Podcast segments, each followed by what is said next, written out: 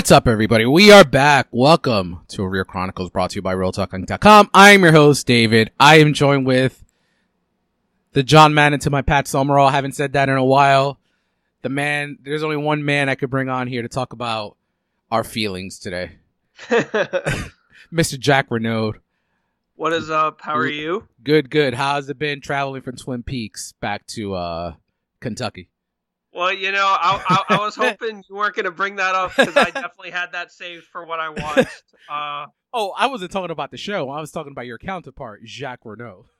Oh yes, uh, you know, quite good. Uh, had a nice little stay at a cabin, but Yeah, other that- than that, yeah, That's quite good. up. Um, glad to have you here today. Today we're going to cover the 40th anniversary of, quite frankly, one of my favorite movies of all time. Uh, a movie I've discussed with Jack off the line and some of our other buddies, and I'm glad to be covering it with you today, especially since you had a rewatch and uh, the waterworks were turned on Yeah, this time. So I can't wait to talk in detail about that. But uh, Mhm. before we get into that, let's get into some of the news of the week. Uh, I'm uh, not su- actually. I think you do know this. Ghostbusters is one of my favorite films. My top in my top five favorite films of all time. Uh, I A love top that. five. Okay. Yeah. Oh all yeah. right. So my the order of my favorite films is Godfather Two, Godfather One, Dark Knight, uh, Ghostbusters, and Back to the Future. That's my top five. Okay. Okay.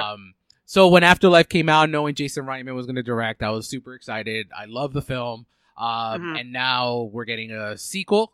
It was rumored at CinemaCon, and now it's completely confirmed. They confirmed it yesterday during Ghostbusters Day. It is titled at the moment Firehouse. And if you've seen Afterlife, they do tease that they return to the firehouse in New York, so I'm super excited. But the one thing that I that I wanted to touch on too is the fact that we are also getting a Netflix animated Ghostbuster series. Uh, I grew up on that Ghostbusters animated Mhm. series, so I'm very interested in the direction Reitman's going to take this. Uh, he will be EP on the animated series, and my guess is going to direct and write the script for the uh for the new film. So, Jack, what do you think? I mean, typically I would be a little skeptical of you know new movie, new TV show Mm-hmm. for one specific franchise. Granted, I am really big fan of the Ghostbusters movies. Uh, the second one, like it enough. Uh, it's a fun rewatch every now and again. Agreed. Uh, even the 2016 one I thought was slightly overhated, and then Afterlife I thought was really fun and um, a really good tribute to the original movie. And I was really happy that Reitman directed that, and I'm happy that he's coming back to direct the others. So knowing that it's in his hand, I'm a little bit more uh, safe with it and happy to see what's coming. So I'm definitely more excited than I would think I would be. That's for sure. Yeah, same here. I'm very interested as into the direction that they take the um the new film, especially with the post credit scene of Mhm. uh Ernie Hudson's Winston pretty much buying the firehouse and Yeah. leading everyone back in there. So I'm curious to where they go. Uh, next bit of news is it's like a yin and a yang with the next bit of news. I'm excited for the casting, but I hate who's directing. So Mm. Julia Garner has been offered the role of Madonna. Perfection, I think, is casting. I think that's like Yeah. spot on. But uh, what I really want to know your thoughts on is Madonna's directing this. Is this going to be a puff piece biopic and it's not going to really dive into the deep aspects of her life? I I don't want to speak too soon because I could be shut up with uh if she has the right team backing her, uh it could turn out really well. Uh I, I don't know her directorial efforts at the moment, if if there are any. Uh, me, Um, I'm gonna say no, but I'm gonna I'm gonna look it up just to double check. But obviously she should be involved in the movie in some way, whether it be like co-writing or like producing or something along those lines. But I don't think I've ever heard of anybody directing their own biopic. Uh no, I haven't heard it either. yeah. It- it's like a slippery. Closest I could think of would be like I don't know Bob Fosse for all that. Jazz. yeah, yeah, that's probably the closest thing. Um, I'm a little bit more. I don't know. I I sometimes like when a party is not involved with their own biopic, so they're they don't have to hold back. My guess is that's why we've never gotten the Scorsese Frank Sinatra biopic because I don't think you would hold back. Um, Mhm. I think there will be moments that, excuse me, that that are held back in this. But I, I, I like the casting. I will be watching it. I'm just very curious as to uh, the direction that will be on, on hand for that. Uh, Yeah. Next bit of news is I mentioned last week on the podcast I saw Heat on the big screen for the first time, and it was a, oh man, what a what, to hear that sound because we saw it on 35 millimeter, which Yeah, was a yeah. surprise. I didn't even expect it to be on 35, but to Mhm. hear that heist scene, the shootout. the shootout hmm on the big screen was one of the best theatrical experiences I've ever had. It is Yeah. amazing. With that being said, Tokyo Vice was um, released a few months back. Really good reviews, but with the Ansel Elgort controversy, wasn't sure. Um, it's been renewed for season two, so I am going to completely dive in. Uh, uh, I saw the first episode. It's all in Japanese. Hmm So even Ansel learned Japanese for the for the role, so he speaks f- pretty much fluent Japanese. It's actually Okay. very intriguing stuff. So if you get a chance to check it out, um, definitely do. I know one thing you'll be checking it out. This literally happened about two minutes ago before we started uh, finishing up the notes for the podcast. Jaws and ET are getting an IMAX release. Now, Um, which one comes first for you now?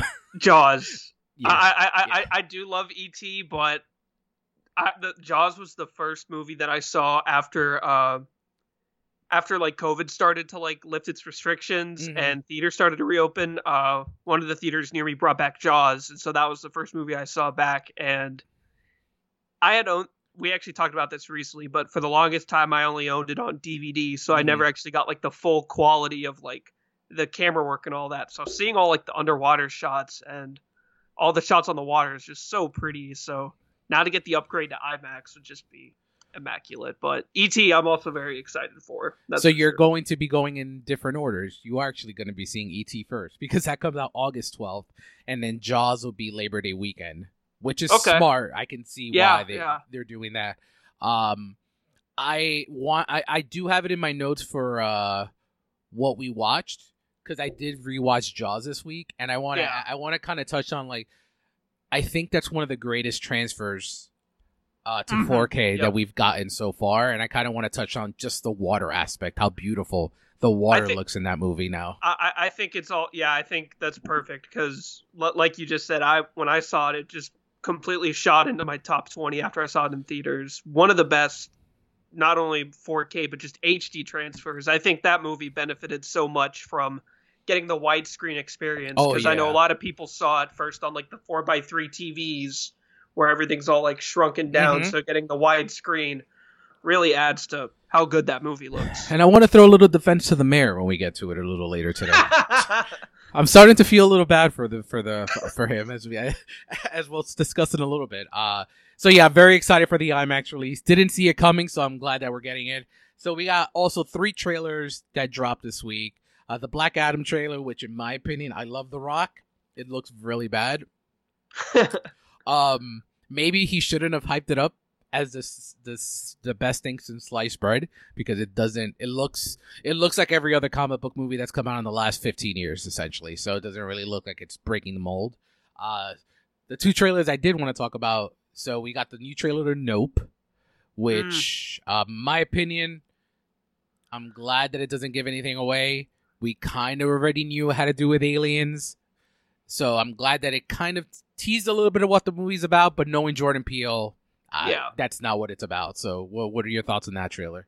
Yeah, so you actually asked me to watch it before the recording, and I was at first just like, God damn it, because I I wanted to skip after I heard it came out. I was like, I'm just gonna not gonna watch it and just wait until it comes out. Oh, I that- sorry. no, you're you're all good. I because I saw like the screenshot of like the alien ship, and I was like, well, god damn, like I didn't want to see that early.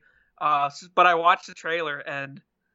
I had to look up. I, I had to like look up the plot to be sure I didn't miss anything because I was like, I watched the trailer and I was just like, it's still all I know about this is it's just aliens come to Earth and freak out some people, right? And that's the case, and I'm glad he's keeping it this vague. So I am really excited to see it, and it looks really like pretty. So Yes, I'm definitely going to go for IMAX. Oh yeah, one. me too. And then the other trailer that uh ironic before we were record we started recording uh my wife was chiming into our conversations about this trailer rob zombie's Yeah. the Munsters uh teaser Yeah. was released i gotta say it's just the opening credits of the tv show but i'm kind of in That's all you really need for it, like a teaser trailer. Yeah, and not to mention the fact that it's PG and it's so it's Rob Zombie showing restraint. I'm always down to see some of that. oh yeah i i listen i i i can't say that the Munsters is one of my greatest my the, my favorite shows of all time but i did watch it a lot as a kid hmm So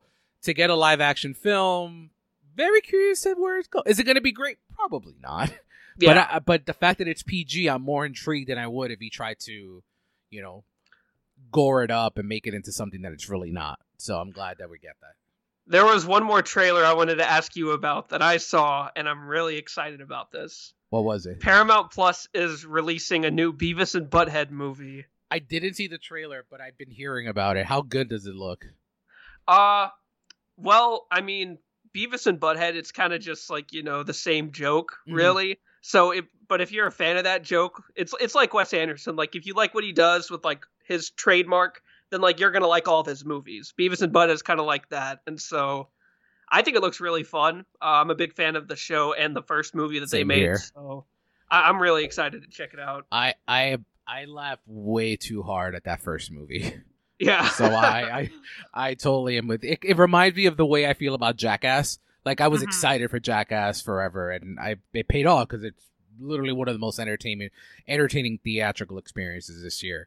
Uh, Yeah. And then the last bit of news is one that I didn't think was going to come into existence. I hoped, really, really hoped it would not happen, but um, it looks like it's going to happen. Todd Phillips took to Instagram the other day to tease a Joker script, and not just a script, but if you swipe right, you see Joaquin Phoenix reading the script.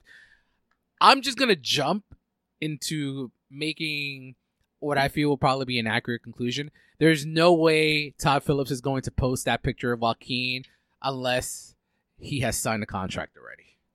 yeah. I, I agree. What do you? We'll start with that. What do you think? Okay.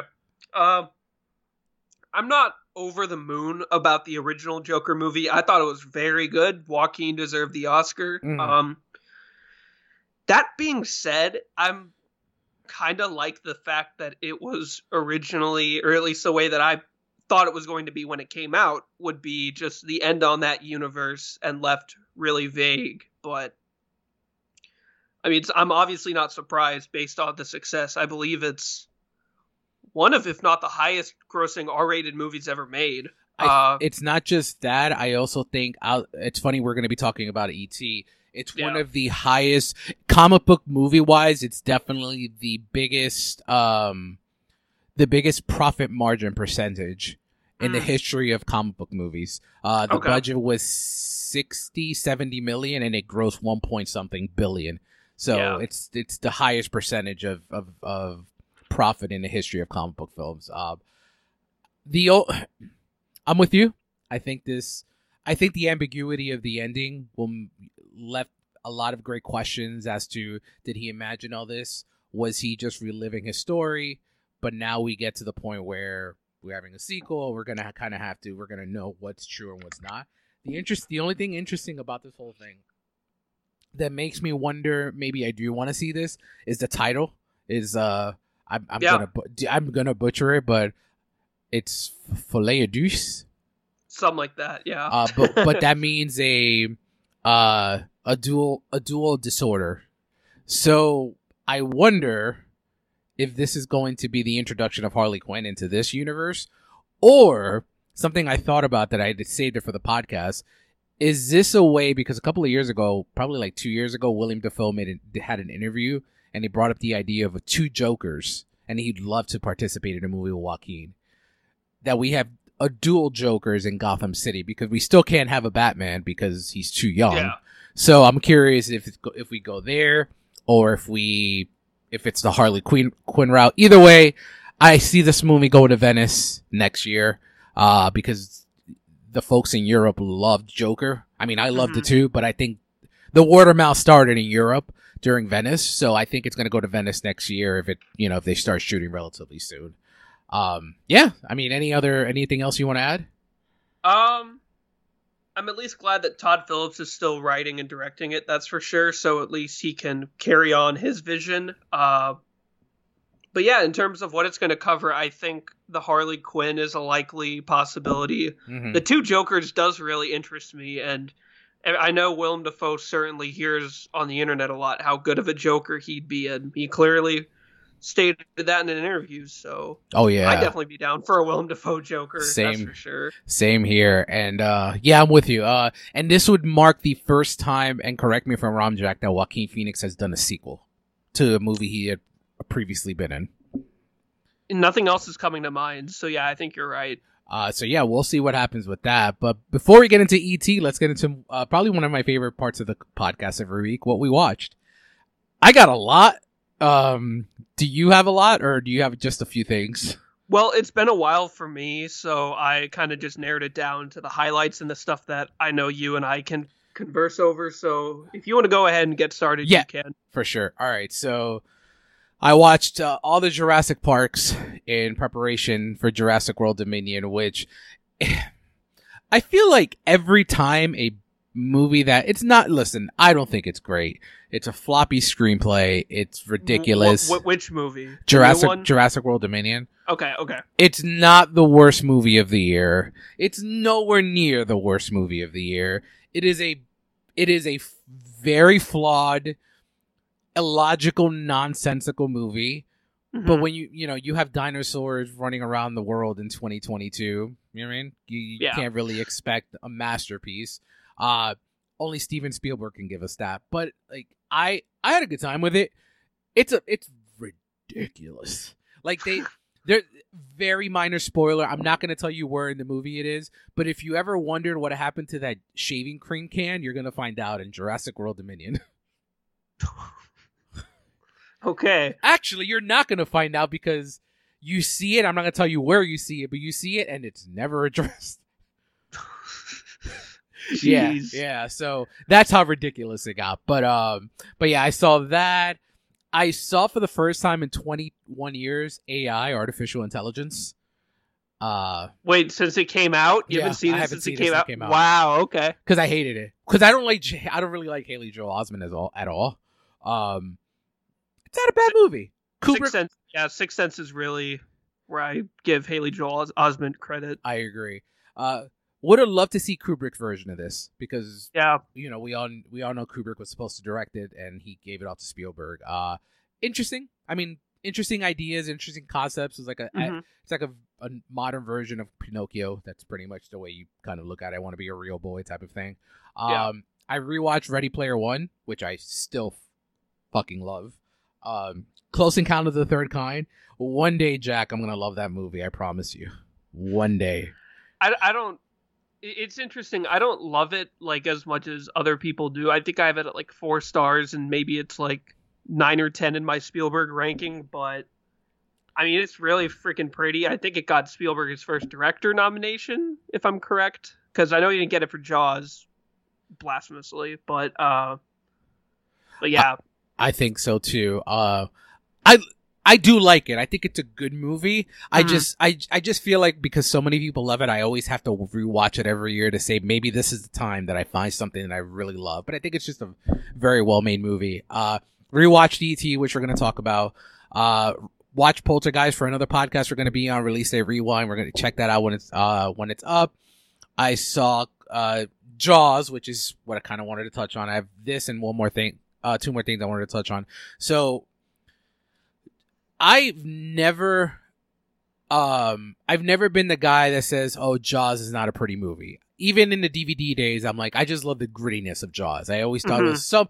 There were aspects of it that just looked pretty, but man, when this got transferred to 4K, I, I, because essentially it's the Jaws. I always feel like it's two movies, like an investigative Oh, yeah. film in the Yeah. first half, and then we get everything on the boat in the last hour. Um, I kind of longed for the stuff on the boat this time more because of how beautiful the water looks, and I just want to just live with them on the boat for an hour. Um, I still think the the movie works. It's so effective. I don't. I don't. I, do you think there's a flaw to Jaws outside of like obviously the shark not working Um. and no and no uh, minorities in the entire movie? okay, yeah, you you got those two out of the way. That, that's pretty much it. Yeah, because Um, I I can every time I watch it, I'm like, eesh, not it. yeah, I, I I mean it's it's so bizarre that Jaws is kind of at least in terms of like the people that I know around my age, like Jaws has kind of lost some steam in terms of its like public credibility, I guess, and acclaim because I still think at least that it's it's in my top two favorite Spielberg movies and I think it's just an incredible way to just look at him and the way that he goes about directing and how one change can just completely make or break a movie and I agree. probably the best like I guess capitalization or like sliding doors moment in movie history or the best problem solving moment in movie history I think for the shark not working. Yeah, and honestly, it's probably one of the most. If we ever have a discussion on ratings, the rating system in Hollywood, it's one of the most shocking PG movies ever. You got nudity. Yeah, You got Quint being chopped up, kids Literally dying. kids dying, and they're like, you know what? PG. Let's go. We're good Yeah. to go. Um, the mayor man. Listen, listen. Murray Hamilton's fucking great in this movie. Oh, gotta say that. absolute- He is absolutely. so great. One, one, one of my favorite voices in movie history for sure. Anytime he opens his mouth, it's just like, just keep it coming, keep it coming. Here's my two cents. Is he a piece of shit? Absolutely. Yeah, But opening the opening the beach on July 4th was not the worst thing he did because the waters were protected and the shark and jaws attacked the pond, never attacked the beach. hmm So, in retrospect, what he's blamed the most over, he didn't do anything wrong. And then my favorite line in, in Jaws from for for Murray Hamilton is like, he's like, "You want to perform an, an an autopsy on this shark so that Kintner boy can just drop out?" I'm like, "Come on, man, this guy's too good." Um, and like I said to you off the line, Mrs. Kintner, not a great mom. What is she doing? Yeah, yeah. I mean, everyone's like screaming, and she's just like laying back. I I, I rewatched it actually, and uh, like r- the shot right after Kintner gets like taken over, you can see everybody start to get up and be like, "Did you see that?" And everybody's like getting up except for Miss Kintner, who's still just like lying Yep. down. And honestly, if if um if my kid my kid if I know there's sharks in the waters, one, I'm not going to the beach. That's and two, if I am at the beach, I'm gonna be in the water with my kid, not Yeah. let them roam off by by him or herself. So not good parenting. And then uh yeah, the move the fine the finale uh, with the shark is just phenomenal. Um I will say I'm glad that you're finally on my side when it comes to the score. Yes, yes. So uh I've always I've always loved the score, but I've never I said that it's not it's still not you know that's fair. ET ET is still on top for me. but but com- now you see my logic. But I do feel that the score is used beautifully throughout the, the film. I totally I'm totally with you there. Um also uh Ellen Brody, great movie wife. I think she's actually really good. Yeah. She and there's uh the very subtle what makes a Spielberg movie a Spielberg movie when uh uh like the bro hands. That and when Brody's having the moment with his son at the dinner table. I really thought that's a nice Yeah, sweet yeah. moment. Very Spielberg touch. Uh and then the last thing I wanted to touch on before we move on to you was Lightyear. I saw Lightyear yesterday and I can actually talk about it. Um I the way you feel about The Incredibles is how I feel about Lightyear right now. It's not it's not in my top 5 or anything like that Pixar, but I this feels if we have an Incredibles movie in space. That's how this felt to me. Uh, the movie does not try to connect the dots to Andy. It makes it known that um that the world of Toy Story exists, but it doesn't have a scene later at the end of the movie where you see Andy watching Lightyear or anything like that because it's been said Yeah. that this is what started the fan base of him and Buzz Lightyear. But the movie itself is fantastic. The cat, uh, Sox the cat, is the probably one of the best movie sidekicks I've seen in the last 10, 15 years. It's he's hilarious. And Taika get- was what do you say? I'm getting real. I'm I'm getting really good uh, vibes from him from the trailers that I've been seeing. Yeah, Well, you're been getting a lot of airtime. well, you see, he's in the whole movie. Probably Awesome. like after like 15 minutes he's in and you never lose him. Um, Taika Waititi's hilarious. Villain, whatever. It's Zurg. They kind of touch on that Toy Story 2 trope that you, you know, if you remember that reveal in Toy Story 2, don't really like where they, I, that's the only thing I can say I didn't really like, but that's very much a, you know, picky, Nitpick, picky nits, yeah. But what about you? I- I'm very curious to what you have seen this week. Yeah, so I, I- like I said, I tried to just narrow it down to the stuff that I know we can talk about. So, firstly, I was on a plane going to Sedona, and what better movie to watch on a plane for me at that moment than North by Northwest? yes, Good old rewatch. Uh, second favorite Hitchcock movie, only behind Vertigo. Uh, Cary Grant is immaculate. Some of my favorite line deliveries in any movie. Uh, but and all around, I think just an incredible movie. Except like, the final like, shot. Yeah, I was gonna say, like I mentioned, I, it, it's the only movie that I adore that fumbles the bag in the last like minute. And I love that shot so much. I I hate that you I hate that you hate it. it, it, it, it's not even that I don't like it. It just feels like such an awkward way for the movie to end. Because like it just goes from them dangling on Mount Rushmore to like a sex joke in a train car, which like fi- fine way to end the movie. Just a really weird transition. Which like again, it's my second favorite Hitchcock movie, and it's really my only gripe with the movie. So Curious, since you mentioned Vertigo and not North by no- Northwest, do you think the three picture run of Vertigo, North by Northwest, and Psycho is the best of all time, or is it Coppola's Godfather, Conversation, Godfather Two? I think those are the only two you really in conversation. in Unless- terms of unless in terms of like triple feature, like back to back to back because i can say Okay. because because spielberg had et raiders and what was was it sugarland express Sugarland Express was his first in '73. Um, I mean, yeah, I think that that three hit run is incredible because I do think it's not my top three because I've got Rear Window there instead of Mhm. Psycho, but it would that's a very valid like those are three of his best movies without question. yeah Um, and then all four of those movies I think are just like his Mount Rushmore. It just all comes down to whatever order you put them in, really. agree 1000% Uh, and then going from there, um, I started watching. I have two two episodes left. The Offer, finally.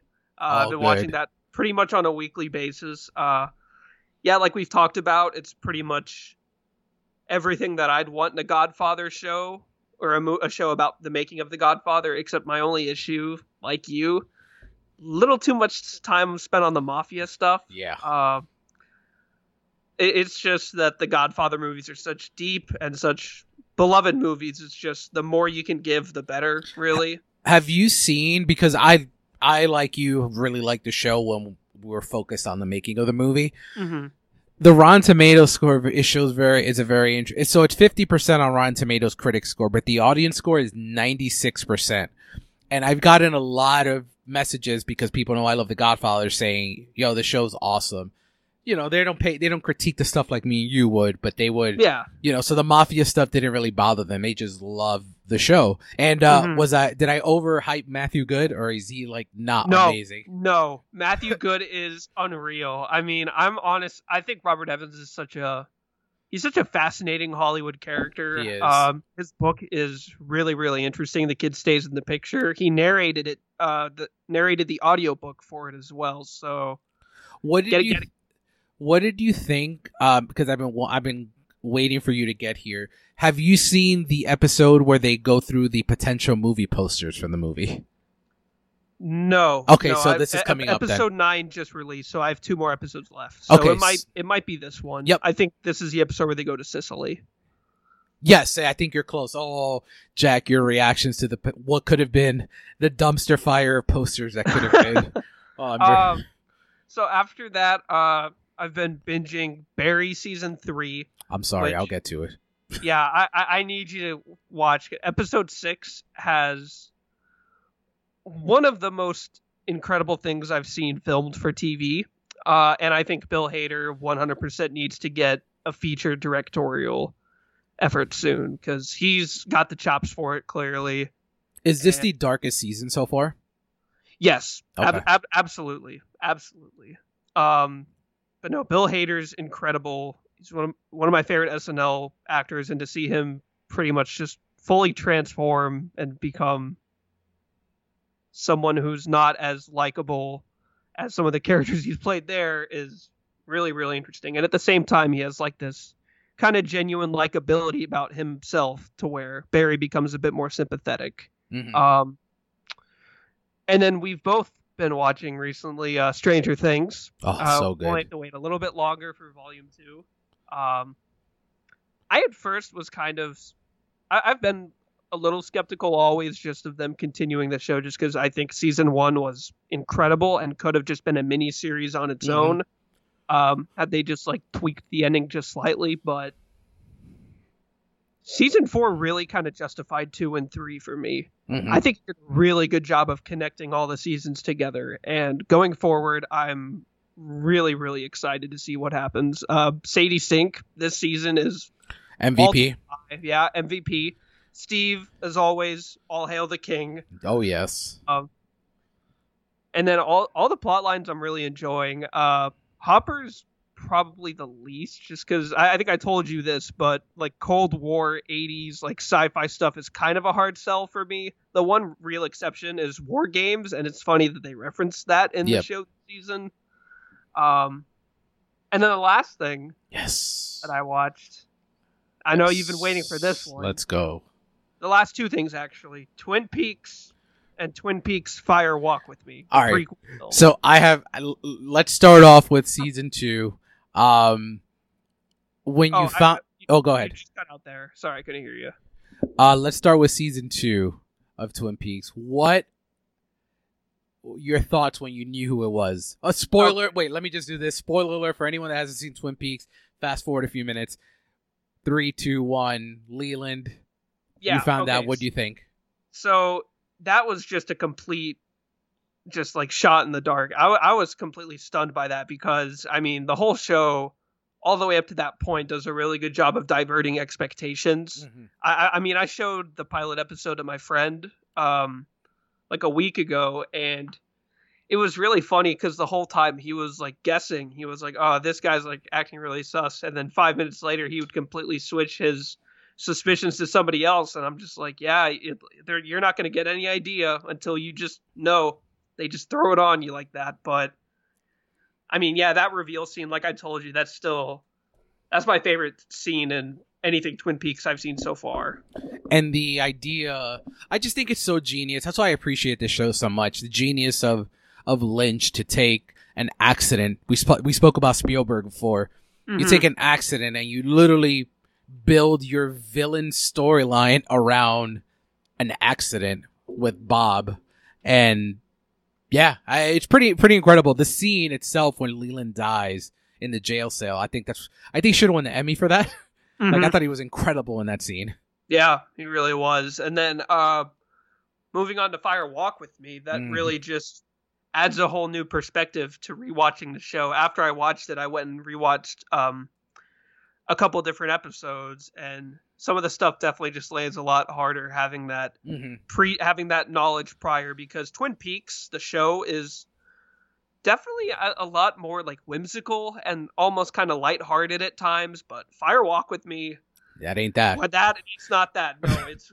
very much more dark um We're gonna more- and we're gonna do the podcast on Fire Walk with Me in August for the anniversary.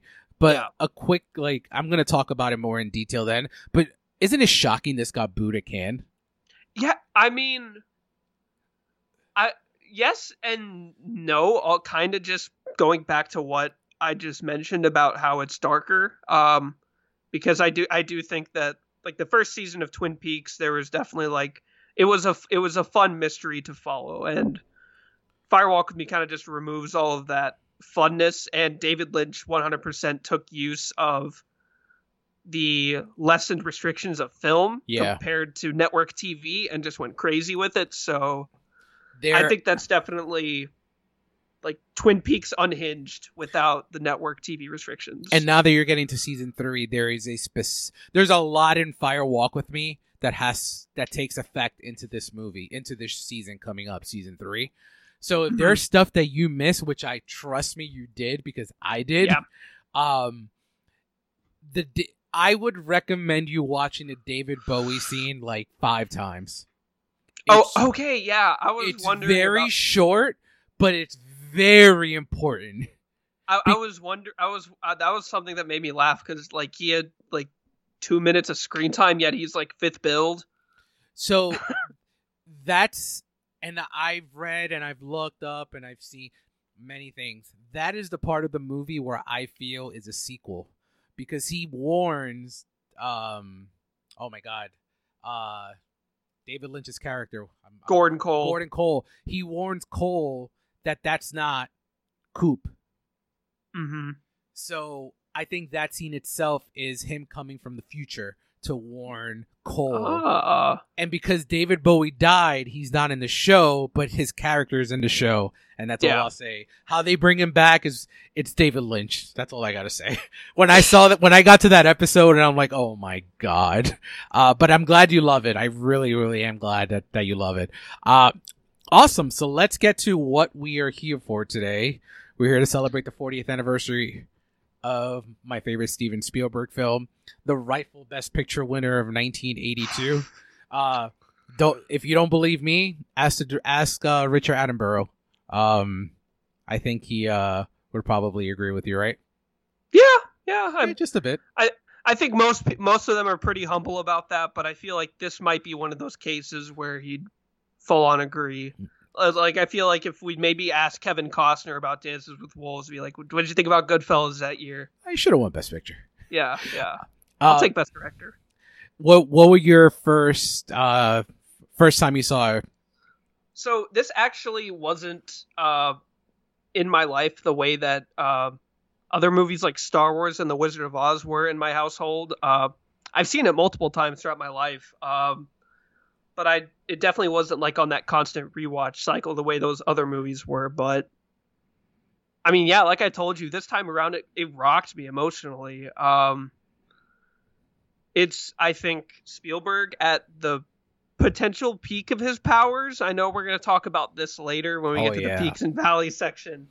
But um yeah, rewatching it this time around, it's really interesting to just see how it's affected movies and its genre so much going forward. I think Star I think Star Wars kind of started it and ET really bridged the gap because I think so much of modern pop culture, I mean, look at Stranger Things, like Yep. I've se- I, I I was watching ET um last night and I was just looking I was just thinking about all the Stranger Things parallels and I was like, wow, like it's not only this and it's all I mean, we talked about Jurassic Park 2 earlier. It's funny how Steven Spielberg makes these he almost invents these like subgenres of movies. Mhm. Like he did it with Jaws, he did it with Jurassic Park. Uh and I'd say ET too, like the nice alien uh trope uh, that just starts making a whole bunch of movies like it, and just none of them are better. None of them have what Steven So- Spielberg's able to make. So what you're saying, Mac and Me is not better than ET? um, if only if Paul Rudd Ronan with it, then maybe I'd agree with you. But Paul Ronan's or Paul Rudd has the uh, the endorsements, so they're so, on equal playing fields. so for me, uh, dating myself here, the first time I saw it was obviously on VHS. Um, and I remember vaguely the green top of the VHS to to differentiate from other VHSs, which I still own. It's actually a la- a sealed copy of that VHS is actually in the top, I think, ten most valuable VHSs. Oh wow! Yeah, I don't own it because I don't have it sealed. I just own the you know the, Yeah, the, yeah. the box copy. But yeah, um, it's one that's grown on me. I loved it at first, but as I've gotten older and I understand what he's trying, his message of not just the absentee father, but the lack of friendships that he has in his life, it just hits me like a like a I don't even know what to describe it. I there every every time every single time now I watch that movie from the moment Halloween ends when he, ET's pretty much they they call it home and but then he's pretty much out pale from that moment to the end of the movie I am tears tears tears most Can of I it just can I just say that that scene of Michael finding him in the uh in like the river that's Yeah. disturbing. Yes. Like the raccoon, like yes like uh, we we were talking earlier about like early Steven Spielberg being like graphic. I think this was just another example. I I agree one thousand percent. It is, and just the um, and I'm gonna talk about it when we get to like our age best and worst. But the scene where Mike, uh, where Elliot is taken from ET in the bathroom, I think that's probably one of the most emotional moments in the movie for me now. Because at that moment, ET feels so alone that there's no one in, no one there for him. It's Yeah. oh man, this movie's everything about this is great. But let's get into some of the production of the film. I'm sure you know some of this. Uh, after his parents' divorce in 1960, Spielberg filled the void with an imaginary alien companion that he later recalled as a friend who could be the brother he never had and the father he didn't feel he had anymore. In 1978, he announced that he would shoot a film entitled "Growing Up," which would uh, which would be filmed in four weeks. However, the project was set aside due to delays on 1941. But the concept of making a small autobiographical film about childhood would stay with him. I wonder what movie that's coming out this year about his autobiographical film. Uh, he also uh, thought about doing a close up, a follow up to to Close Encounter of the Third Kind, and then began to develop a darker project he had planned with John Sayles called Night Skies, uh, which a malevolent malevolent alien terrorizes the family. Uh, filming Raiders of the Lost Ark and uh, caused a sense of loneliness for Spielberg, far from his family and friends, and and pretty much made a lot of his childhood memories and trauma resurface. He told screenwriter Melissa Mathison about Night Skies and developed a subplot from the failed project in which Buddy, the only friendly alien, befriends an autistic child. Buddies on Earth uh, would essentially turn into E.T. Uh, there has been, I don't know if you knew about this, uh, there's been alleged plagiarism that actually Yeah, went to court about this. Uh, in 1984, a federal appeals court ruled against playwright Lisa Litchfield, who sued Spielberg for $750 million, uh, claiming he used her one act musical play Lokey from Maldemar as the basis for E.T. Uh, she lost the case with the court stating no reasonable jury could conclude that Lokey and E.T. were substantially similar in their ideas and expression. Any similarities in plot exist only at the general level for which Miss Litchfield cannot claim copyright protection. I feel like this was done kind of similar to the Top Gun situation going around, going on right now. Yeah, It made a lot of money, so let's see how much uh how much I can get how out of much it. I can get. yeah, uh, yeah. Get into the budget into the bo- budget and box office. 10.5 million at the time. The gross that I'm about to say was the highest grossing movie of all time. 792.9 million dollars. I'm to say this right now, a movie like this does not make 729 in 2022. and, and even crazier something that's uh that I can't remember the last time this has ever happened. This movie made this movie made more money in its fourth week than its first week. Doctor Strange dropped something like 61% after its first weekend, and the fact that it made more money a month after it released, that just doesn't happen anymore. That's, That's- crazy. Yeah. And this- and the it, it was in theaters for a year. Yep, that's a exactly calendar year. That's it. That's in my my facts for later. It's the longest running movie of all time. That's crazy. Uh, yeah. We're getting into a category now that I that I'm begrudging to get into, but I'm gonna get into it anyway. It's called the Trophy Room, where we talk about the awards that this movie was won and nominated for. I'm gonna focus on a few things here. Uh, it was nominated for nine Oscars, including Best Picture. Uh, Gandhi won Best Picture. Fine movie. Yeah. Gandhi, uh, Gandhi one director. Yeah, whatever. Richard Attenborough said, "I was certain that not only E.T. would win, but it should win. It was inventive, powerful, and wonderful. I make more mundane movies. Yes, sir, you do. Um, I never want to hear anyone say Gandhi's better than E.T. when their own director said it's not better than E.T. yes, agreed. Uh, it won four Oscars: Best Original Score, Best Sound, Best Sound Effects, and um, at the Golden VFX. and VFX at the Golden Globes. The movie won Best Picture and Best Score. It was also nominated for Director, Screenplay, and New Male Star. Uh, I'm gonna. I do have some more awards to touch on, but in terms of the Oscars, I think we talked about it offline. Henry Thomas and Drew Barrymore. Just get them in there, man. Yeah, yeah. Uh, it doesn't matter how old they are; they're incredible. I think it's her best performance. Uh, honestly, yeah. I mean, we're gonna talk more about that when we get down to a certain character, but I, I still think of this most when it comes to Drew Barrymore. Uh, even even like her incredible like five minute opening in Scream. Uh, I still just think about ET and.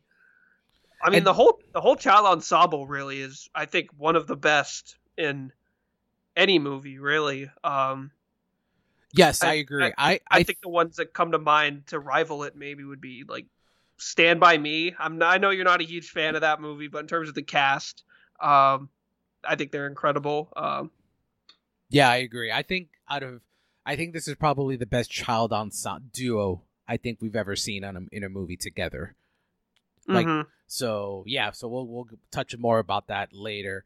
Uh, but it should have won picture director. I don't. yes, I don't think I did a discussion there. Um, do you give Dee Wallace a nomination, or is it too little too little time in the movie? Because I think she has some really effective scenes. I, yeah, I think she's really good. I just, I want to. I, I don't think I'd put both of them in supporting actress because that's where they'd go. I think. Oh yes, you're right. Um, You're right. You can't put her in lead. Yeah, I, I, I wouldn't. Good, good as they both are, I wouldn't put two actresses from ET up I, for nominations I agree personally. Uh, now we get to our favorite institute, the AFI. So this is breaking news to you, right, Jack? This is a twenty. This is ranked as the twenty fourth greatest movie of all time. That's insane. I mean, second highest rated Spielberg on the list, if I'm correct, only behind Schindler's, which Yes. is like seven or eight. Um, It's also no- it's also the forty fourth most heart pounding, the sixth most inspiring, the fourteenth greatest score of all time. It's in my top ten, and the third greatest science fiction one. I can agree with those placements. I know the sci-fi top two is 2001 and Star Wars, so I think that's perfectly valid. I think I might put Blade Runner up there too, but yeah, I think that's an incredible list, as well as all of its other placements. In 2003, Entertainment Weekly called the movie the eighth most tear-jerky movie of all time.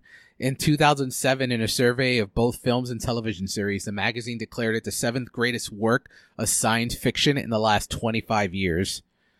Along with that, in 1994, it was selected for the preservation, which this movie needs to be around forever. And very, um, we have a Madame Tussauds here. This is just a random fact.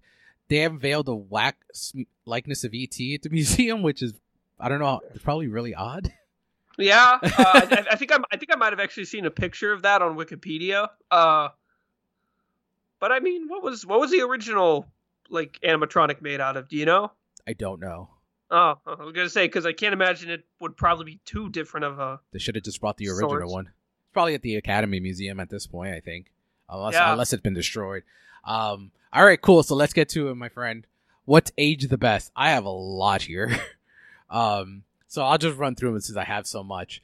Uh, coming of age films. Do you think this is a coming of age film, or more sci-fi? Yeah. I think it's a nice I- hybrid I- of both. Oh yeah, I mean Steven Spielberg. I think he's one of the best at making hybrid movies. Mhm. Uh, I mean Jaws is obviously I consider it a horror film, but but it's definitely other stuff too. Yep. Um, I think this is definitely another example. Uh, it's also uh, it's also a divorce movie when you think about it. Yeah, fucked up I, I was families. thinking, yeah. I was thinking about that too. Yeah. Um, but no, I would definitely say it's coming of age. What else has aged the best here? Steven Spielberg, of course. This this score has oh my god. Yeah. Uh E.T. arrives arriving on Earth. I really like that opening scene when they arrive. Yeah. Um botany? yeah. I mean, they're literally there just because they want to study plants. And I, they're I mean, I, I was doing research, and apparently Steven Spielberg said in an interview that ET is a plant ba- is a plant like creature. there you go. So he, so he's not male or female necessarily. Cinematic friendships. Ooh. This is Yeah, this is it- up there. it's up there. It's up there for. I'm try- I'm trying to think of what else is though in terms of like the best. Like I don't think it may not be peak, but at least it's aged really well. Cinematic it- it- friendships. yeah, I'd give it top ten for sure. uh, crying during movies. Now this Yeah. this one I think you'll agree with me. Dungeons and Dragons, which in turn Stranger Things. yeah, I think that goes in the valleys actually. Yeah. Uh, Um, Child Adventures, Star Wars, movie moms, because D Yeah. Wallace is up there. Uh, I mentioned child performances before. the use of the word penis breath. I think this is uh top not- top five insult oh yeah. ever in any movie. One hundred percent. E.T. the puppet, the animatronic. I think Yeah, absolutely. It still really works. Gertie teaching E.T. how to talk. Most adorable scene in the movie for sure. here. Yeah. E.T. drunk, Oh yeah, that that that that the funniest scene in the movie. Oh, for yeah. sure. and in turn him bonding with Harvey the dog. Because that at first Harvey's kind of like, "What the fuck is this?" And then that scene, that whole day they Gives him egg, together. gives him potato salad. And Yep. easily won over. the yeah. Amblin logo. yeah, yeah. I mean, I was going to go ahead, or I had this put earlier, but where do you think that is in like the pantheon of great cinema shots? It's like top ten for sure. I think it's top five for me because it Okay. literally created a logo. Yeah, yeah. It's like Uh, like very not movie related, but a lot of people like what do, what do you consider the Jumpman logo? And I think Michael Jordan jumping from the free throw line literally created a brand that make Yeah. made him billions of dollars. So I do think like there's a reason he chose that specific logo because Spielberg has like many iconic moments and shots in his Mm-hmm. films, but I think that one it's the CGI still a little rough in that now, but it's it's beautiful. It's still a beautiful shot. Yeah. Um, well, a, a few more to go here. Mary Reen to Gertie. I'd really like that scene. Very just Mhm. just when we mentioned before with Spielberg, those small quiet moments. Uh, E.T. recognizing Yoda.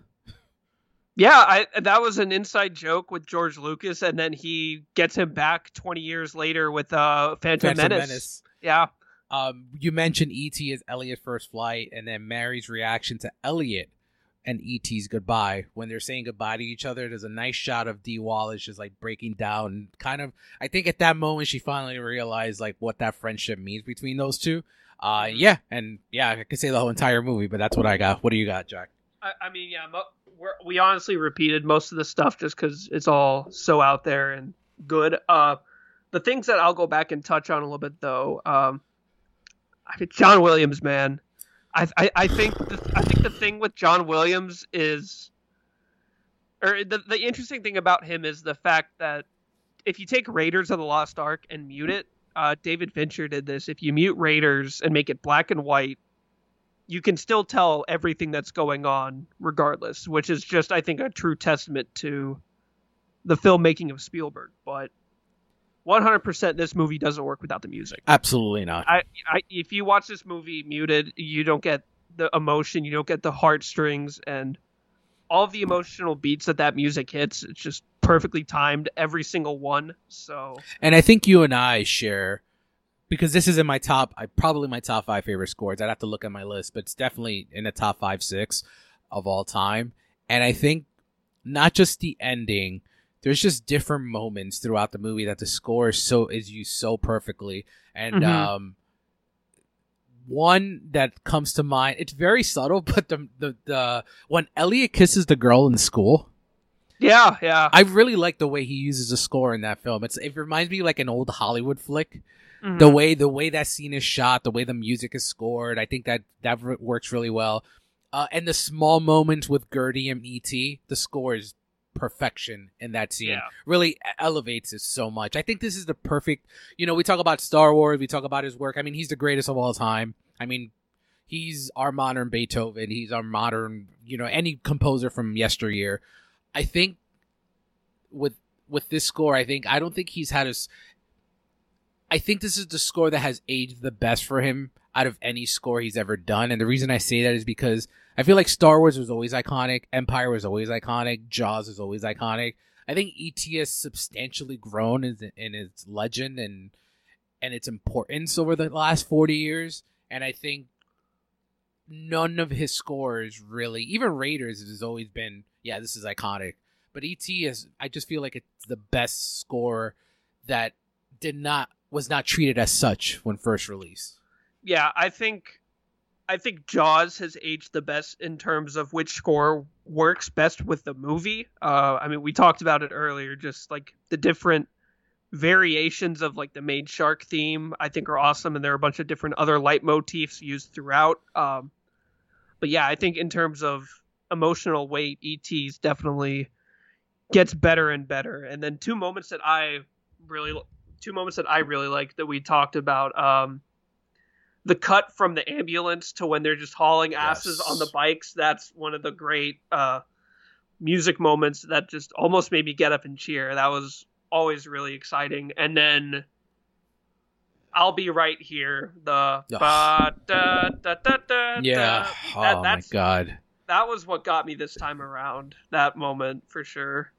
That and um, I mean that whole final, that whole final scene is is probably in my top ten favorite final scenes ever.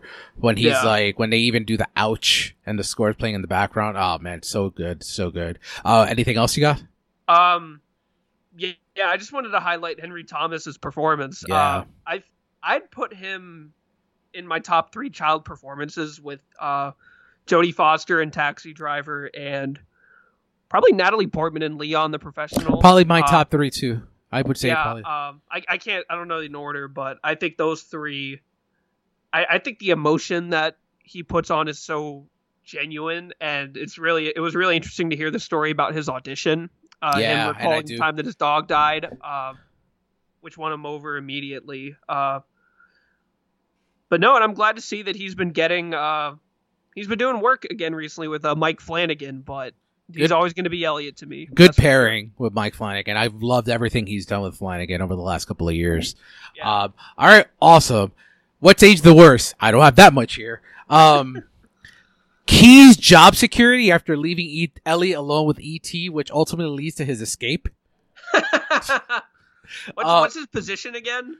I don't know. He doesn't even have a name. Keys is just a nickname that that's given to Yeah, him. yeah, Um, science. Yeah, yeah. Uh, this is just nitpicky as fuck. But no Han Solo figure in the line of Star Wars figures. When El- yeah, that's Yeah, so all- weird, all- right? All of his rivals. Yeah, he's got Jabba, Greedo, and Lando. So he's got all three of his rivals, and no Han Solo. It's so weird. Uh, dissecting animals in elementary school. Yeah, not to not to mention just like having them like be alive and then chloroforming them. Yeah, that's that's not it. Like they're they're this. Yeah. and the last one, which we I we joked about it off the off the air, the ET video game, which led to the video game crash of the 1980s. Uh, have you ever played that game? No, no, but I've watched game footage of it, and oh my god, it looks atrocious. Let me just say that I I hear a lot of movie fans complain when movies get delayed. In the gaming community, however, when something gets delayed, it's typically a good thing Yeah. because it means like they're taking their time with programming. They're not going to rush it. ET is the example of a rushed video game. They rushed production as soon as the movie came out because it was a smash hit, and it just did not work at all. And I'm sure we know about 10 truckloads full of Yep. Atari games were found in New Mexico, and they dug up hundreds of ET Atari cartridges in the middle of the desert. Can I can I be honest with you, my friend? I I own a copy of ET the video game. That's awesome. I want to get one too. that's that's a killer collector's item. I'm not never gonna- something I- I'd- Like I'm yeah, never gonna play, it. like I, I have I have um I have an array of uh, vintage games. I I play I play a lot of retro games. So I have a Nintendo, Super Nintendo, Sega. Um I'll never play Atari because I just don't find it appealing and I find the game very boring, but it was the sign of the times. Mhm. Um but ET it's just one I had to own. I just just wanted to have it in my collection. Uh do you have anything that aged worse for you? uh, I've got one. Okay, great. Mars holding the L for denying M&M's usage. So originally the Oh, crew went to Mars about getting M&Ms for the movie and they didn't want to be associated in a movie with an alien so they said no. So instead they reached out to Hershey's and they struck a deal to promote the movie in exchange for them using it, which was a win-win on both parts. And Reese's Pieces at the time wasn't that big of a product, but it sure after, is now. After ET, man, sales went up like sixty-five percent. So it, they created a rival product just for saying no to being used in ET. That's so crazy. That's a great one. Um, all right, here we go. Award time, my friend. The debut of the brand new award to the Real Chronicles podcast, retro retrospective of films, the Al Martino Miscast Award. Um, for anyone that's unaware, Al Martino played the wonderful Johnny Fontane in The Godfather, but originally, Wonderful, of course, in air quotes. that yes, yes, um, originally, Coppola would have liked France, uh, Frank Sinatra, Frank Sinatra to play the role, but you know, obviously that had happened, and we got Al Martino. Probably the only thing negative you can say about The Godfather. Yeah. Um, so we decided to create a new award for the miscast. What character in this movie do you feel was miscast? I have one. You may not agree, but in terms of the relationship between Steven Spielberg and Har- and Harrison Ford, Harrison Ford, not Peter Coyote, should have played Keys. I think you could have expanded that role a little bit more if it's Harrison Ford. It may have been a little distracting watching now because of who Harrison Harrison Ford is, but at the time, the star power of Ford could have even brought the movie even more money. So that's who I have here. Uh, yeah, I I couldn't honestly couldn't think of anybody. Uh, it's just too good. Uh, and Keys, I mean, Key, I, I again, I didn't consider Keys really because he's not really significant until like the last quarter of the movie, and I, I think Harrison Ford would maybe be a little distracting because Mhm. I mean he was just on like the star power run of his lifetime. Uh, so I th- I think having primarily unknown actors and actresses in this movie really helps it and makes it feel more genuine. How- Um, how about this? Instead of miscast for this one, do you cast the father? He co- he shows up with his girlfriend, which Elliot seems to love to throw shade to his mother. Yeah, yeah. Uh, hmm. There's always Richard Dreyfuss. Yeah, it would. I think it would have been one of his boys. I think it definitely would have been one of his boys because it's not going to be. I was going to say Robert Shaw, but isn't Robert Shaw dead by then? I think I think he died in '78. Yeah. Um. Roy Scheider could have been another one. Yeah. Yeah. Ah, how old is Dee Wallace? Because Roy Scheider At that was like time, I think she was in her he made third. Jaws, She was. I think, think. I think she was thirty-three. Okay. Yeah. So it could have could have worked. Um, all right. Now we get to the ones I know you'll have someone for. The Joe Spinell That Guy Award. I I think this is easy. It's Robert MacNaughton, right? I'm yeah. I'm I, I didn't go Robert MacNaughton just because I felt like he didn't do too much. So Mhm. really, ET's kind of all he's got. Um, I've got Peter Coyote. Oh yeah. Some of the did, did not uh, narrated some Ken Burn documentaries. Did he Um, really? yeah. Oh yeah, that's didn't that, know was that. like his yeah, that was one of the big things he did later. Um and I mean honestly, um just in terms of what the Joe Spinell award is and being like, "Oh, it's that person from this movie." I can't see Henry Thomas and not go that's Elliot. Yeah. It's, Uh it, it- in the in the Mike Flanagan shows, I, I I see him and I'm just like, "Oh, Elliot." I love that he's getting work, but it's crazy because he always look gonna- he looks exactly the same. You know how Yeah, some people was- age from children, like and yeah, it's crazy. Uh, so I can I see where you're going there. Detlef Schrempf, Six Man of the Film Award, Best Supporting Player. So I went Drew Barrymore and Dee Wallace here. yeah, I went Drew Barrymore. Um, I, I didn't know she actually went up for uh, Carol Anne in Poltergeist. Yeah, yeah, I have that for our notes for our other podcast, which is Yeah, uh, coming soon. Yeah, very, very different movie. If she's Carol, yeah. I'm, I'm, I'm glad it worked out the way it did. I agree. Very glad. Uh, Becky O'Shea, Icebox, MVP of the Film Award. I definitely cheated here, but I went Henry Thomas, Steven Spielberg, and E.T. the Puppet, and Pat Welsh the voice. Ooh, yeah. I I only picked one. I said Spielberg. Yep. And then I put duh next to it. Oh, Uh, yeah. uh, but yeah, I agree with uh, your other picks as well. All right. Peaks and Valley. Peak. Is this the peak, my friend, for cinematic moms? Hmm. It's I, I don't know if you'd call her a mother because they're not her children, but Maria and the Sound of Music, I'd also maybe throw up there. Uh, okay, yeah. that's, that's a hard conversation to ask. Um, because her character is also interesting because the entire time it's just that she doesn't she doesn't it, she doesn't take the time to look around Yeah. because if she if she actually did that then she'd notice that et was there so she's just like wrapped up in the world of being an adult and unpacking the groceries and all this stuff but and being a single mother with three kids, yeah which kind of really just- accentuates that i'm sure yep. Um, is this the peak for penis breath? Yes abs- absolutely. Is this uh peaks we this is a great discussion to have on the air because we had it off the air. Is this the peak for spielberg? Yes this is one of his peaks because i think he has he has two and he's on the verge of a third. I, I had I had that written down that he's on the verge of a potential third because if Fa- if Fabelmans comes out and and it's what we out to be think it way- is? Yeah, I mean, to quote LL Cool J, "Don't call it a comeback. He's Yeah. been here for years." So and i think he'd be the oh no because he won never mind because he won his second oscar in the 90s i would have said i think he would have been the first director to win his three directors wins in three different decades if he would win this year uh, but yeah i mean spielberg the reason i put him in peak and spoiler he's also in my valley is because yeah, right here i think he's at the power of power heights like you Mhm. mentioned before jaws raiders et temple of doom literally not not not to mention Poltergeist, Back to the Future, Gremlins, uh, and pretty much just kickstarting Amblin and getting so many popular '80s movies steamrolling. So it's just incredible it, it- the power that he had and then i mean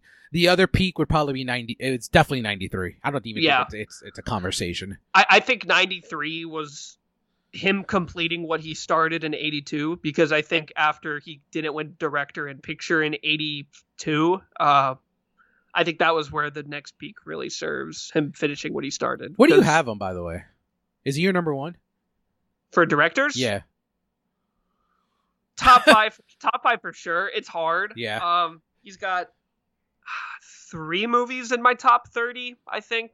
I I know Raiders and Jaws are both in my top twenty. Uh, but no, I mean he's freaking incredible and yeah he's sti- in my still kicking it, going hard today. He's in my top four. Yeah, like Hitchcock, Kubrick, Scorsese, Wilder, and then Spielberg would probably be like that. Round out that top tier. Uh, Yeah. Is this the peak for puppeteering? Because some would say Yoda, but Yoda's not as. The movie doesn't work if ET doesn't work. If the puppet Yeah. doesn't work. Hmm I think there's a world where Empire still works, and we still love it if Yoda doesn't work as a completely work as a puppet. Yeah, I I, th- I think you're right about that. I think not to mention, I mean, how many more movies following really significantly used puppets? Yeah, Mac I, I I I think that was started. I think that was kind of where it started to become a dying art form, kind of like matte paintings too. Agreed. And then this one, you're probably gonna you're gonna kick back, and I understand why because I think it is the other movie, faking fever to stay home from going to school. I know what I know what I know what the answer is, but I, I- yeah, it's I- I- Ferris. yeah. It it on, only because it's in like the plot, and it is the plot, and it's the action point for what is one of my favorite teen comedies. Yep. But I, I will say, I think E.T. is probably my second favorite sick day. I think that whole day Yeah. spent with Elliot in his room, just like learning Yeah. about stuff, is just so sweet, and some of my favorite stuff in the movie. I agree. Uh, what about you? What do you have for peaks here? Uh, so the few that I got that you didn't cover, um, original standalone sci-fi movies. Oh, absolutely. Yeah, Yeah, I- I- absolutely. I, was thinking about it, and the old, this is the biggest and I think most acclaimed solo sci-fi movie because everything else I think has at least one sequel. If it wasn't for yeah, it would have probably was it? be- If it wasn't for Blade Runner, Yeah, that's what I was gonna say. um, genuine product placement. Got Coke, Reese's Reese's Pieces, Mhm. Coors Banquet. I think this was before the era really ushered in of it becoming a thing, whereas I think this was a lot more natural. Um, and it's also the first. I mentioned this earlier. It's the first nice alien movie, and it's still the best. I think. Um, yeah, because best nice alien movie or best alien movie? I'll say it's the peak of nice alien movie Yeah. because peak alien is bursting out of John Hurt's stomach. Yeah. I think an Alien. I Um, give you that. but yeah, That all right, cool. All right, Valley, Steven Spielberg, like we mentioned before. Uh, another thing we mentioned before, Dungeons and Dragons. Mm-hmm. Um, Drew Barrymore. yeah. I, I think her career was kind of. I feel like it was kind of slower at first, but now she's like obviously has her own talk show and is very successful. and she's like the queen of, of daytime talk talk te- television now. yeah, People love going on her show. Um, I didn't like her that much to be honest with you for a long time. I just didn't. I just felt like the, as it as came. the show or the actress. No, just the actress. I didn't really like Okay. the decisions, some of the decisions she's made, but she she has a great personality, so it's very difficult to continue to dislike her. Um, and I think she did a she had a nice run of romantic comedies. Not the career I expected of her. Mhm. Starting with a movie like this, I expected her to just you know become this acclaimed Oscar winner eventually. It never happened that, but I think she ended up having a great career. Um, Henry Thomas, I think his work with Mike Flanagan would put him there. Yeah, And my last one, E.T.'s career as a member of the Galactic Senate. there it is. Yeah. Uh, what do you got? Um, my, my the biggest one that I had really was adolescent movies. Yeah. because this definitely started the train of I think Stand by Me, Goonies, um, all of which are very Spielbergian films. So I, I again just another subgenre that this movie really created that still has a hard time being beat 40 years later. I totally agree. And now let's finish off with some fun facts about the movie. I have a lot here, and I try Yeah. to do some to not have stuff you know. I tried my best here, but I know you know a lot. Uh, this one I broke to you the other day. This is Steven Spielberg's highest rated film on Rotten Tomatoes at 99%. That's crazy. I mean, not not not. I, I guess I was just expecting it to be one of the two like critical darlings of his, like the Schindler's List and Saving Private Ryan, like the Oscar caliber movies. That's but- number two, actually. Yeah, yeah. I, Um, I, I didn't expect it to be this. Then next up, Steven Spielberg, Spielberg shot most of the film from the eye level of a child to further connect with Elliot and E.T. Like It worked. Yeah. masterful, masterful idea. Uh, beautiful touch to the score that we're going to talk about right now. The end of the film was one of the most significant musical experiences, according to John Williams. After several attempts were made to match the score to the film, Spielberg took the film off the screen and encouraged Williams to conduct the orchestra the way he would at a concert. He did, and Spielberg slightly re edited the film to match the music, which is unusual since normally the music would be edited to match the film. And as Mhm. we know, he uh, won the Oscar for Best Original Score, and he recreated this at his last appearance at the Philharmonic at the Hollywood Bowl in 2013, conducting the or- orchestra live while the last reel was shown on the Jumbotron. I do not remember any composer that got the respect that he does that a director edited the movie for his score.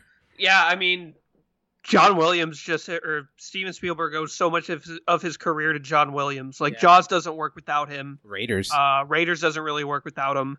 Uh, and this movie absolutely doesn't work without him. Agree. Uh, did we talk? You, you mentioned uh, the movie being shot from the perspective of a child. Did we mention that it was also shot in chronological order? Yes, I not not yet, but it was actually coming up as well. Yeah. Uh, at one point, Gertie looks down at ET and says, "I don't like his feet."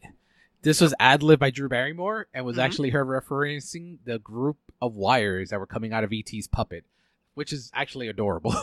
Yeah. Uh, number five. At one point during filming, Drew Barrymore was consistently forgetting her lines, annoying Steven Spielberg to the point where he yelled at her. He later found out that she was actually sick and reported to work anyway with a high fever. He felt guilty. He hugged her and apologized repeatedly as she cried and cried. He sent her home with a note from her director.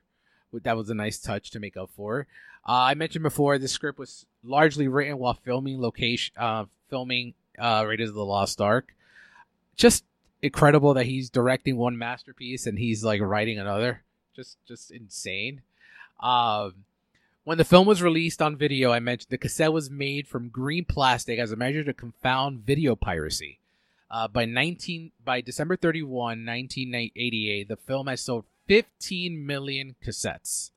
Insane. insane. Uh, going back to what you said before, Henry Thomas thought about the day his dog died to get the get the role. When it was test screen at Cannes as an unofficial entry, it was it uh, got a standing ovation. uh, that eluded most of the official entries that year, and we now know that Canada is known for that for the fact that a movie not in competition got all the uh, the standing ovations. We mentioned Harrison Ford before. Did you know Yep. that he? Yep. Yes. Damn it! I thought I was gonna get you with this one. He filmed a cameo role as Elliot's school headmaster, but the scene was cut. He could have left that in. Yeah, I mean, even if you don't show, even if you don't show the face, you could have had the voice still. I know, but he, I, I, I, listen. I don't have a problem. I wouldn't have found it distracting, but he has, uh, he has, uh, the mumbling. Uh, he, has, he has a very unique voice. Uh, this is the movie with the longest theatrical run ever, over a year. Uh, I don't know how this, what kind of role this specific person would have had, but Corey Feldman was originally scheduled to, uh, be in the movie, but over the over the rewrite, his part was eliminated, uh, which ultimately led to Steven Spielberg promising him a role in another movie, which was Gremlins. Gremlins? yes. Uh, my, my assumption would that it would have been one of his friends, one of Michael's friends, because one of his friends is a bit younger, and which is about the age that Corey Feldman was around at that, at that time. Yeah. So maybe it would have maybe it would have been that, but I'm not sure. E.T.'s voice I mentioned was done by Pat Welsh, an elderly woman who lived in Marin County and smoked two packs of Packs cigarette a day, day. uh, which gave her quote the voice quality and sound effects that creator that Ben Burtt liked. She spent nine and a half hours recording her part and was paid 380 by Burtt for her services. Burtt also recorded 16 other people and various animals to create E.T.'s voice. These people include Steven Spielberg, Debra Winger, Burtt's sleeping wife, who had a cold, a Bert from his USC film professor, a raccoon, a sea otter, and a horse. Um, next up, this is the highest grossing film of all time. Do you know who what who dethroned E.T.? Steven Spielberg with Jurassic Park. Very, very, very like that's such a swag move to tell people.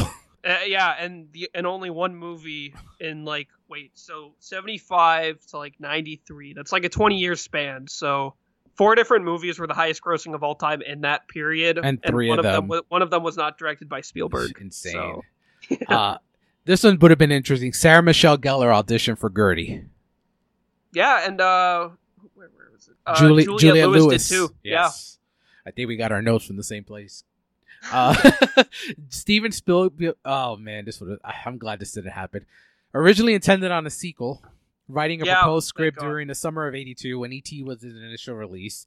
The proposed film would have taken place on ET's homeworld and an imag- and an uh and an imagery uh an imagery for pre-production was published in tabloids. Thank God it didn't happen. But there was another concept called nocturnal fears. Have you heard about that?